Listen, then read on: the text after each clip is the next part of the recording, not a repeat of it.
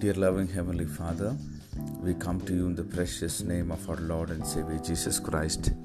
Thank you, Lord, for giving us another week. Lord, this week and this day we give it into your mighty hands. May your presence go ahead of us and prepare the way for us, God. We give ourselves totally in your hands, our body, spirit, and soul. Take absolute control over our lives, God. Thank you for the word which were given to us for today. Even as the people of Israel were crying and praying, Lord, Lord, you answered their prayers. Their, their cries, Lord, came up to you, Master, and you answered them and you delivered them from their bondage.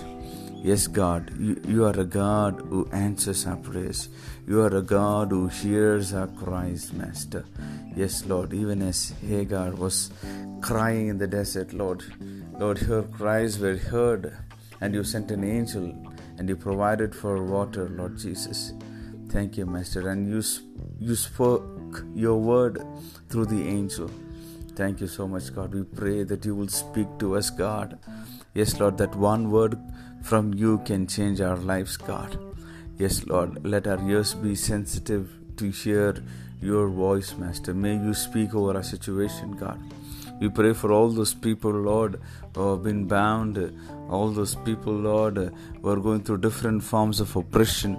Lord, we pray that they'll be set free this morning, Lord.